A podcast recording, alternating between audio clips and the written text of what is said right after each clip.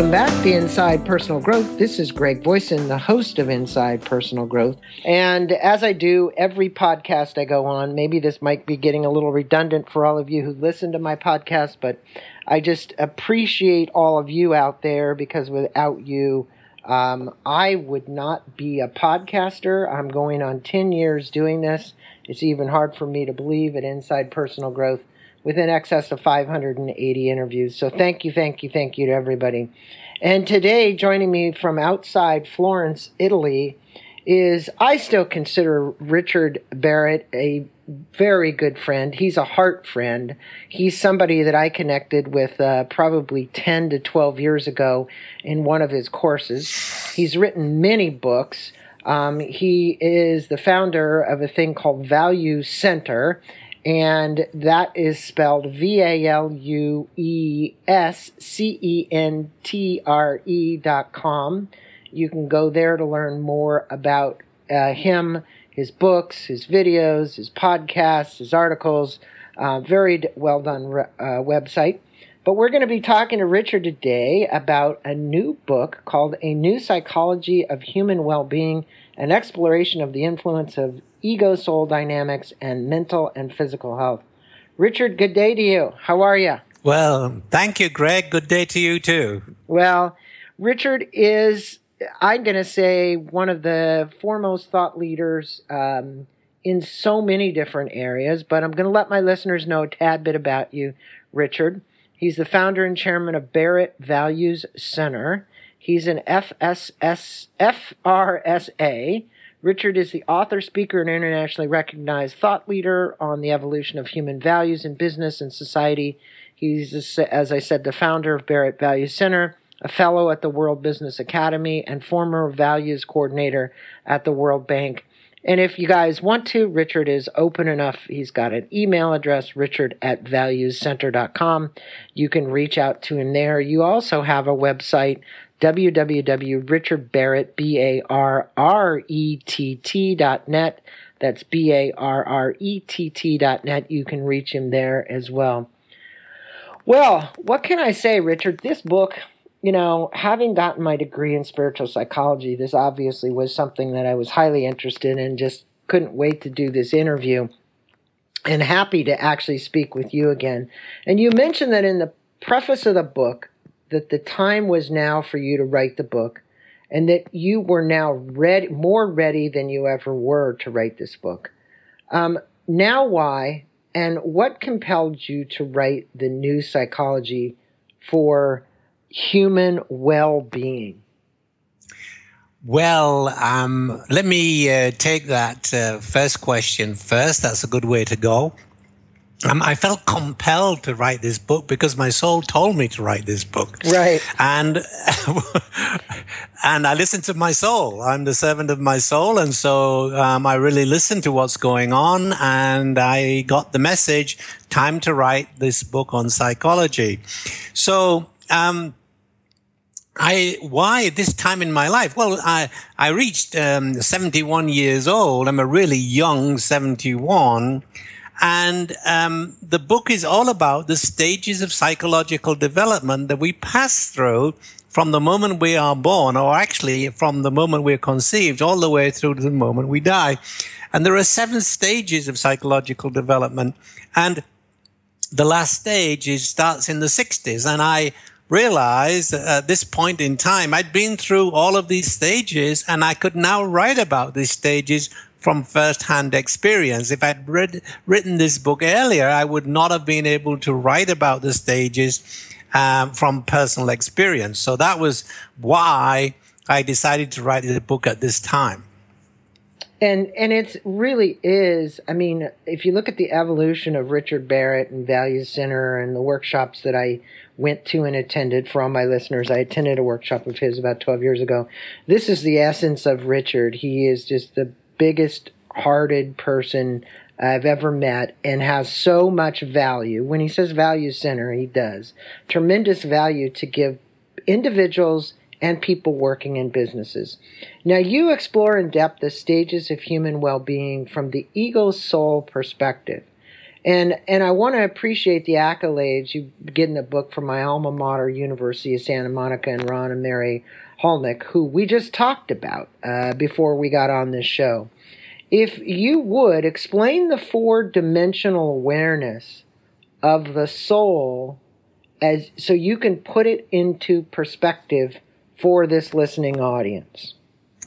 Sure, Greg. Look, um, we all think uh, we live in this three-dimensional material physical world, but this uh, this world, this three-dimensional material world, is a property of our senses. It's not a property of the actual world we live in. We live in a much larger energetic world, which is the world of the soul, and so our physical senses can only sense a small range, a small sliver of vibrational frequencies.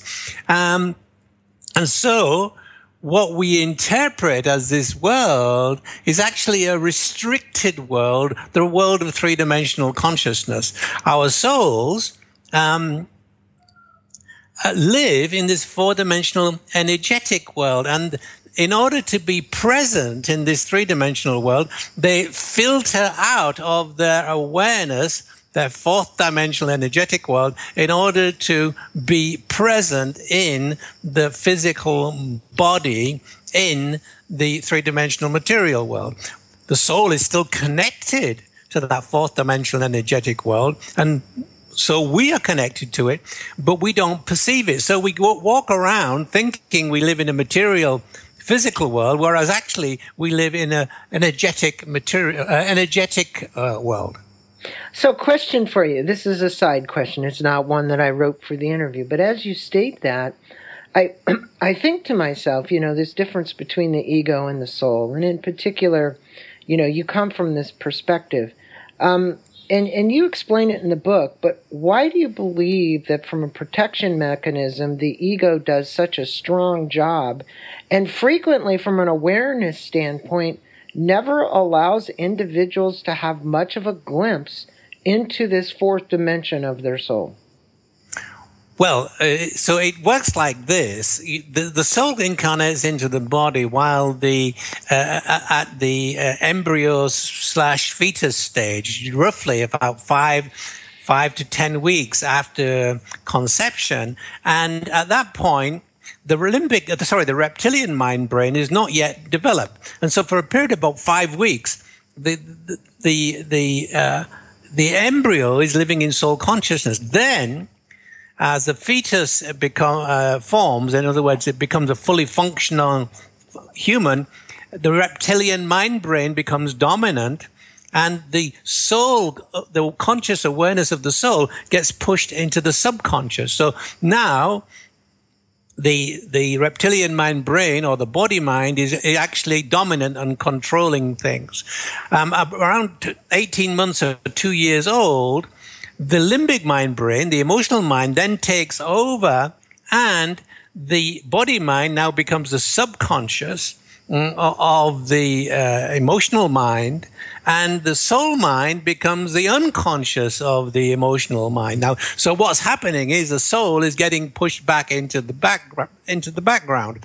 And when the reptilian mind brain becomes, sorry, when the neocortex becomes dominant around the age seven or eight, the uh, limbic mind brain, emotional mind becomes a subconscious, the body mind becomes the unconscious, and the soul mind becomes a super unconscious. So now, way the, the the conscious awareness of the soul is now a long way away from our own conscious awareness.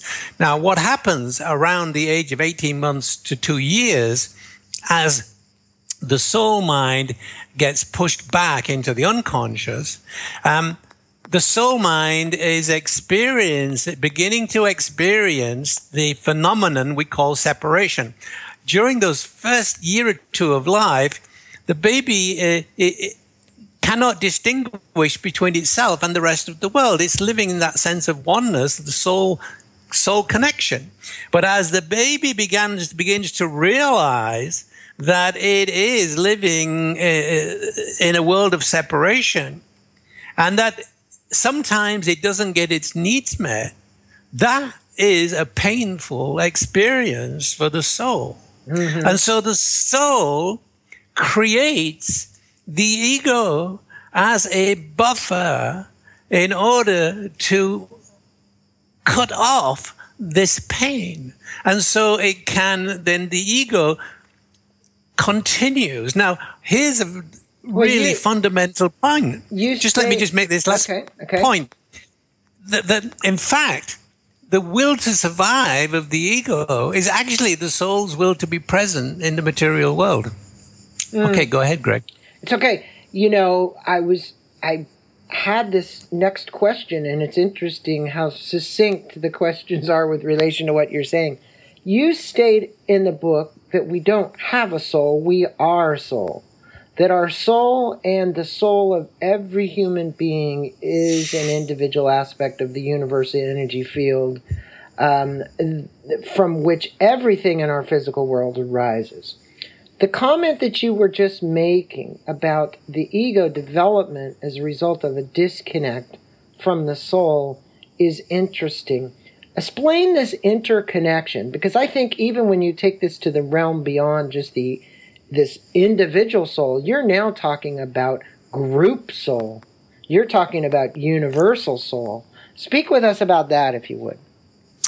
Okay, so um, my, my point is that the ego becomes, in a sense, the guardian of the soul, allowing the soul to be present in three dimensional material awareness without, um, without experiencing the pain of the, uh, which the soul would, would experience, but because of not getting its love needs met, if let me put it that way. Okay. And so, and just as the, just as the uh, soul creates the ego as its buffer to prevent the pain, the uh, ego may create alter egos to protect the ego from the pain of not being loved. So an alter ego is the creation of the ego, um, and the pain of suffering is experienced in the alter ego while the ego can go on functioning. So that's exactly the same with the soul and the ego. The ego can go on functioning in this material world um, um, and preventing the pain from arriving at the um, soul. Now, to go to the next stage, you could say, well, when you have a group of people, in other words, souls working together or living in community or living in a nation, there is a sense in which there is a group soul. But that sense of group soul only manifests to the extent that there is an alignment in consciousness between the individuals living in that group experience. So it is quite possible in an organization to have a shared vision and a shared set of values and, and a sense of caring, which caring culture that creates a a an organizational soul. Um, that was my second book. It was called Liberating the Corporate Soul, yeah, yeah. and that's really what I was referring to. Mm-hmm. So, a question for you: throughout every eons of time, we've been using these words as descriptions of the essence of what ego and or soul is. If you could, for my listeners and myself, Tell me what you think it actually feels like to be in soul versus feeling like being in ego. There is a one significant difference. The ego um, has fears. And as long uh, if you are upset, angry, impatient, etc., etc., you are in ego because you believe your needs are not being met. Mm-hmm. Once you can transcend conscious and subconscious fears, you open yourself up to the influence of the soul because the energetic vibration of fear cannot ex- cannot sorry the energetic vibration of love cannot exist with the energetic vibration of fear. So as you let fear out of your life, you master your fears and you move into, you move automatically into soul consciousness. And as your life goes on, you get to the point, the last stage of development, the serving stage, where, um, if you've done everything right up to that point, you're actually living the life of your soul. You have no needs because all the needs that you could possibly have are actually manifested before you even know you have them because you are living uh, the life of the soul. You're living the quantum reality of the soul where thought creates reality. And uh, as long as you've got fears in your life, that prevents you from accessing this mm. level of soul consciousness. Well, I know each of us uh, as living beings in this planet uh, you know, walking in this physical plane, this physical plane we have to work in, we do run those gamuts of emotions. So we do run those gamuts of states of mind. But you know, you mentioned in the book that the primary reason for writing this book was a statement by Abraham Maslow in the second edition he called Toward a Psychology of Being. And there's a quote in there that there is now emerging over the horizon a new conception of human sickness and human health, a psychology that I find so thrilling and so full of wonderful possibilities that I yet to the to the temptation that I yield to the uh, temptation to present it publicly, uh, even before it is checked and confirmed, and before it can be called reliable scientific knowledge. Um, why did this quote of all the quotes that you read in your life have such an impact on you wanting to write this book? Because what Maslow was talking about and what his what he stated was that there is a larger jurisdiction for psychology. And that was what really inspired me. And also the courage of Maslow, an academic, to actually go out on a limb and without using the word soul, talking about the higher self, present this material, that courage for me was a, I've not met that courage, or very rarely have I met it in the academic world, because for the academic world, the soul is pretty much a no-no, except if you go to University of Santa Monica or one of these other niche universities that recognize the, uh, the soul. But mainstream psychology does not recognize the soul. And it is it, mainstream psychology is long way from recognizing the soul. And that's another reason why I wrote this book, because I wanted to bring the solar back front and center into the term psychology. Carl Jung had the soul uh, very much yeah. as a focus in his work. Assagioli, Roberto Assagioli, who lived in Florence, near where I am right now, had it even more centered to his uh, hypotheses. Uh, Maslow was stretching to get there and wanted to talk about it, but you know, felt constrained. So I wanted to bring all of that, that soul centeredness to psychology back. Well, that's the first thing I because your personal development, the age at which you are now, 71, as you said, it's part of these stages of development. And, and what you're known for when you go out and teach, and this is what I learned from you, and it's interesting because you know there is a there is kind of a correlation between Maslow and some of the things that that you developed although you take it to a whole new level. There's also a correlation with Ken Wilber in a lot of this as well. I think you're all thought leaders in this area but you're known for your stages of developments and levels of consciousness. Can you explain to the listeners who don't know your work what it is and what it's about and you can do that in you know general terms or you can explain the levels but you can do it however you'd like to because a lot of listeners don't know you well uh, so thank you for that invitation uh, so first of all we grow in stages of development and we operate at levels of consciousness. So the stages of development are not to two, surviving. That's the period when the um, reptilian mind brain is dominant. Then uh, three to seven that's when the limbic mind brain is dominant. That's the conforming stage. And then from 8 to 24, when the neocortex becomes dominant, that's the differentiating stage. And at that point, we've, we've, that's been the period of ego development. At that point, we reach the stage called individuating, which is what uh, Carl Jung talked about, and that goes on roughly from around 25 till 39, more or less.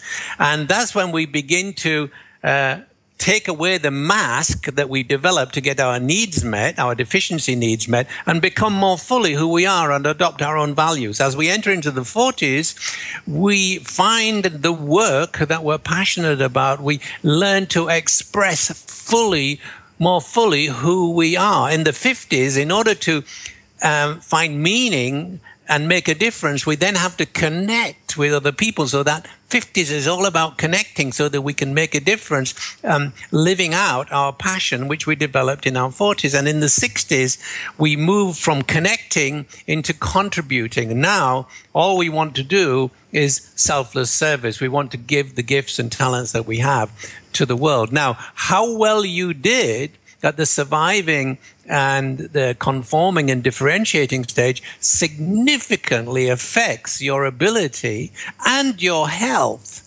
in the self actualizing, integrating, and serving stages. So those are the stages of development. Now, at any moment in time, let's say you're at the individuating stage, you're in the middle 30s, you lose your job, you lose your savings, then what happens is you drop down immediately to the survival level of consciousness. It doesn't mean you go back to being a baby, but you go back to that level of consciousness. And if you lose your uh, girlfriend or your wife or your husband, and you drop back to the relationship level of consciousness, which is similar to the conforming stage of development. So we grow in stages and we develop in levels. And now, what I did, and which is what I'm known for, um, what I did almost 20 years ago now, I recognize that certain values go to certain levels of consciousness. So if you tell me your values, I can tell you what levels of consciousness you're operating from. And so invented a way of measuring consciousness by mapping values to this seven levels model. And that is now used all over the world by organizations and communities and even nations to map the values of the group. And um, is uh, we've developed a highly successful business doing that all over the world. And that was the training that you did 10 or 12 years ago. Mm-hmm. So, that in a nutshell is really what uh, I'm all about. Most definitely. I mean, your the foundation of your work is really around the stages of development, the levels of consciousness, and then going deeper in that. This book actually takes it to a whole new level, and and you you talk about this fourth dimensional energetic frequency, which you referenced just a few minutes ago of the soul, and the universal energy field. Can you discuss the four dimensions of the soul with the listeners? I know you did it a little bit earlier, but maybe a little bit more in depth of, you know, how how is it that if you were to if somebody said to you, "Hey Richard, um, I don't feel like I'm connected with my soul. I don't know anything about this fourth dimension. Um, how are you going to help them access it? Because I know there's a lot of filters that we put in. How do you help people access the fourth dimension? Well, um, the access to the fourth dimension is um, relatively simple because the uh, we are energetic beings, and when when uh, emotions are energy in, in, in motion. And so, um, what happens is that whenever we have an emotion, there we consciously aware of that through our feelings. So if you want to get in touch with the energetic world, you have to be in, to, in touch with your feelings because that is fundamental. Because your feelings is are the consciousness awareness of your emotion and the emotion is the energy shift that's taking place in that fourth dimensional energetic field. And so when you uh, get your needs met for example you'll feel happy and you'll have the emotion of happiness. And so um, that means that there will be a sense of um, a positive energy shift because very often we we get happy because we when something that we were afraid we would not have, like passing an exam or etc., etc., suddenly we pass that exam, the relief, the release of the fear energy that we had around not passing that exam shows up as the positive emotion of happiness because now we got that need met. When, as I said earlier, when we don't get our needs met, what happens is we experience the emotion of anger. Anger is the emotion we feel simply about not having our, our needs met. Now, when we conscious constantly don't get our needs met, um, uh, and we recognize a situation coming up, which we've experienced before where we didn't get our needs met, we'll have the emotion of fear because we'll know what's coming. And so all of these emotions are actually the access points to the energetic world of the soul. And joy is actually occurs when we are able to satisfy the desires of the soul. So, so the pathway to our energetic world is through our feelings, understanding our feelings, understanding our emotions, and expressing our emotions.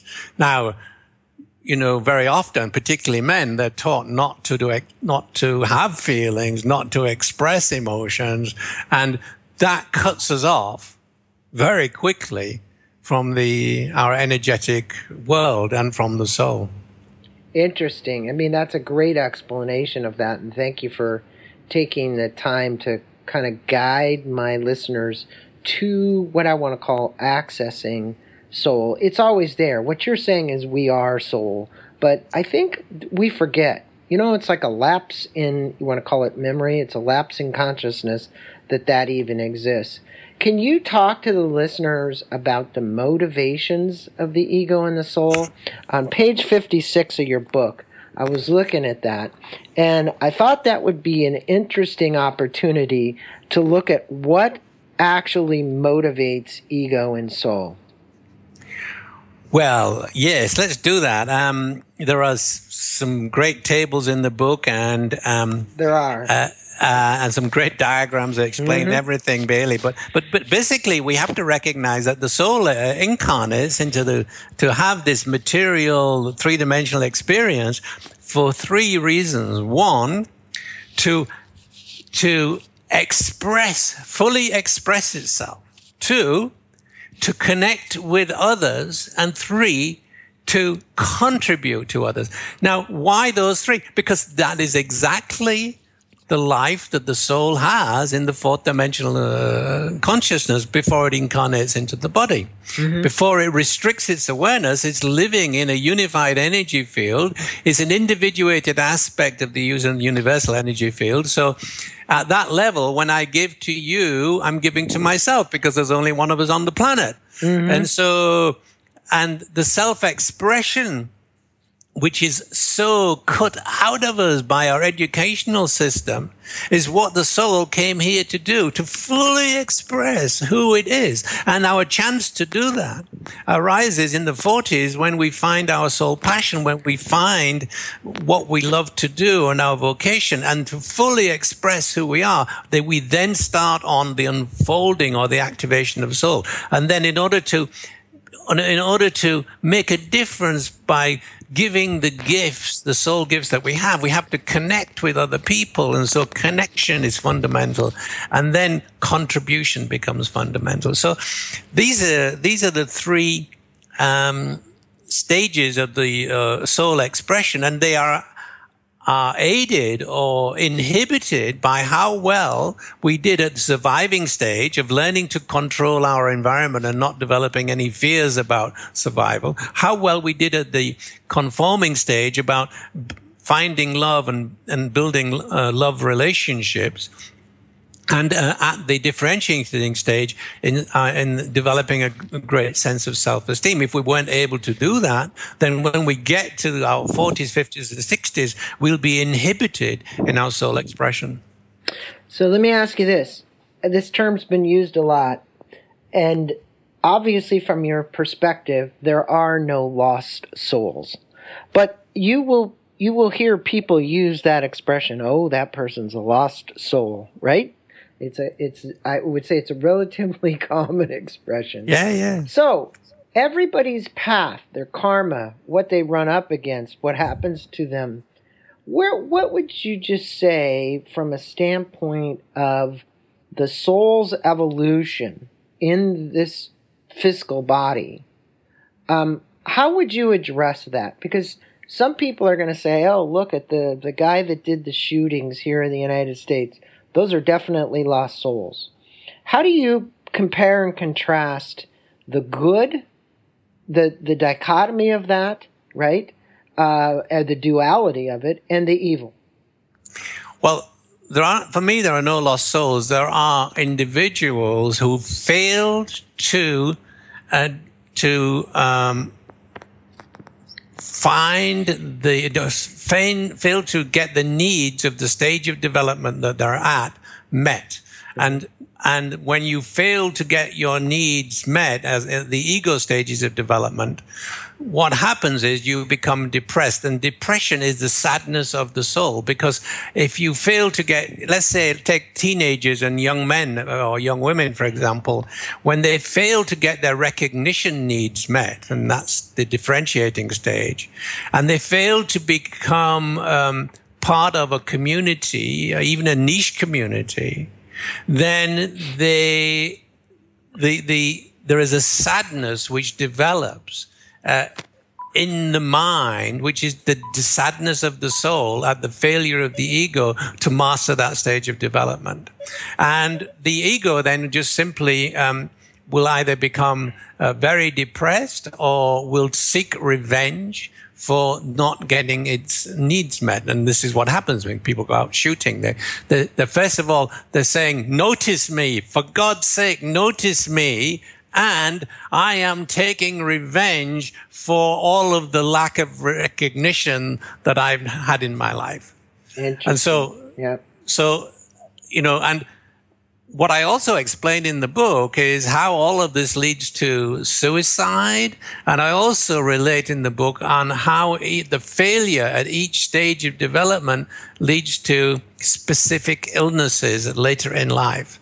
And so, because it's all integrated, because the body is actually an energy field, when you fail to master the needs of a particular stage of development and continue to fail, what happens is it sets up an energy imbalance in the body, which then triggers specific diseases. So specific diseases are actually linked to specific failures to master certain stages of psychological development. Well, I can say, Richard, it's been a pleasure having you on the show. It's all a balancing act, let me tell you. And I think walking through this particular world into the realm of the world of spirituality in connection with how we do business, how we live our life, is always not just a fascinating topic, but it's one thing to talk about it, it's another to live it. And what I would say is you're the living essence of that. I acknowledge you and appreciate you for all the contributions that you've made for the world.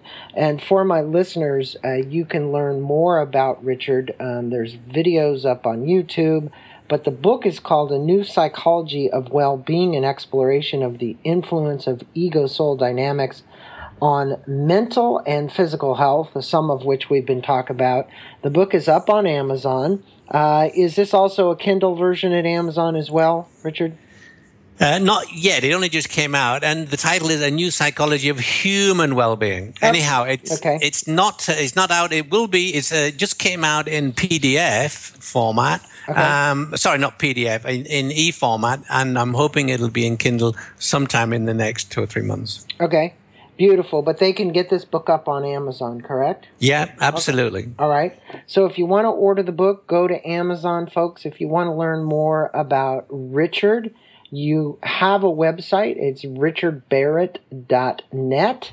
Richard Barrett, B A R R E T T dot net and the corporate website where he talked about his business and how he's helped businesses use these tools to evolve the consciousness of the organization is at Values Centre, and that's V A L U E S C E N T R E dot com. There you can learn more about everything. If you look to the right hand side, you'll see upcoming speeches, latest presentations, blogs, articles, videos, podcasts, books, and the like. Richard, thank you, thank you, thank you so much for, for everything.